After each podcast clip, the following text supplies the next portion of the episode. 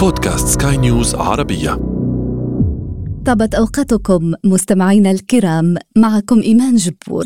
أرحب بكم في بودكاست الحياة رواية. نتناول في هذا العدد مهنة الطب في الأدب. متابعة طيبة. الحياة رواية. إنه لأمر عسير. أن المرء لا يمكنه الوثوق تماما بالأطباء ومع ذلك فهو لا يمكنه الاستغناء عنهم كما قال الأديب الألماني غوته نتحدث عن طب الأدب وآداب الطب Good day to you, sir. My name is Ibn Sina, and these are my students. With your permission, we would like to treat you. What is your name? My name is Abu Qasim. الراحلون لا يعودون. تلك سنة الحياة. للطب طريقته الخاصة لتعويض عائلة فقيدة. أقرأ لكم من رواية The Physician.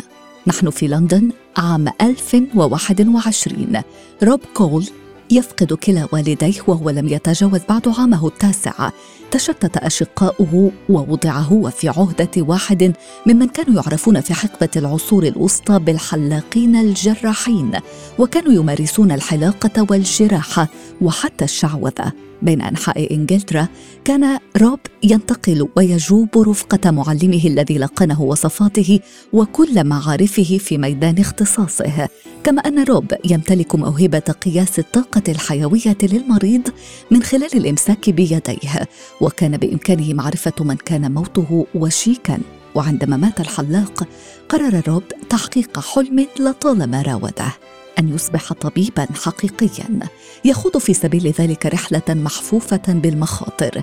من ظلمات الجهل والتعصب في إنجلترا صوب الشرق المستنير.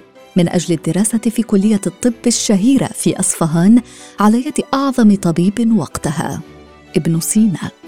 ابتدع نوا جوردن وهو صحفي طبي سابق هذه الرواية التاريخية حول الشخصية الرمزية لابن سينا حول حقبة مجد العلم في الشرق حول تعايش الأديان وشغف شاب بالانتصار على المرض والموت It's nothing, just an old notebook. Trivial ramblings of a medical student. I was happy in 1917.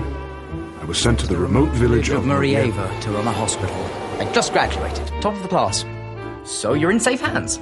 مؤلف روايتنا التالية حضرت كل أعماله أو معظمها لما كانت تنطوي عليه من نقد لاذع من قبيل ما تضمنته رواية A Young Doctor's Notebook هذه الرواية التي اكتملت في منتصف عشرينيات القرن الماضي لم تنشر حتى نهاية القرن وكان مؤلفها قد رحل عن الدنيا الكاتب الروسي ميخائيل بولغاكوف من وحي تجربته الشخصية يحكي لنا بولغاكوف يوميات ممارسته الطب في أحدى القرى الروسية النائية عشية الثورة.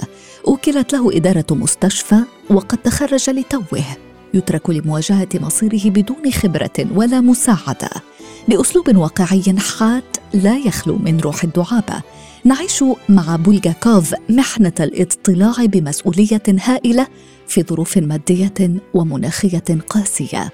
يواجه شكوكه الداخلية حول كفاءته وشكوك أهل الريف الروسي بمعتقداتهم وخرافاتهم. يقول الكاتب قبل زمن طويل أدرك الأشخاص الأذكياء أن السعادة مثل الصحة. عندما تكون موجودة لا يلحظها أحد لكن لندع السنوات تمر ثم نتذكر السعادة. أوه كيف نتذكرها؟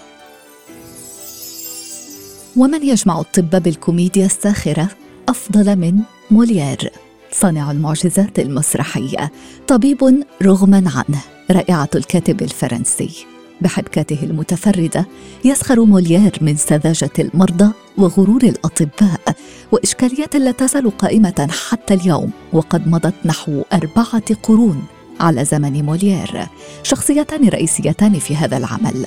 حطاب يجد نفسه مرغما على لعب دور الطبيب بعد مكيدة من زوجته التي أرادت الانتقام منه ورجل مسن متعنت يريد تزويج ابنته رغما عنها فتدعي هي البكم والمرض. طبيب وهمي لعلاج مريضة وهمية. مهزلة من الحوارات والمشاهد والأفكار القائمة على إتقان درامي بديع. يقول موليير على لسان سكاناريل الطبيب الوهمي. أظن أنني سألتزم بهذه المهنة طيلة حياتي. أعتقد أن هذه هي أفضل وظيفة للجميع لأنه سواء قمنا بعمل جيد أم أخطأنا فإننا نتقاضى أجورنا دائما بالطريقة نفسها. لا يستطيع صانع الأحذية إفساد قطعة من الجلد ما لم يدفع ثمنها ولكن هنا يمكنك أن تفسد إنسانا دون أن يكلفك الأمر شيئا. الأخطاء ليست لنا والذنب يقع دوما. على من مات؟ الحياة رواية. وفي ختام هذا العدد أشكر لكم وفاءكم وطيب إصغائكم مستمعينا الكرام.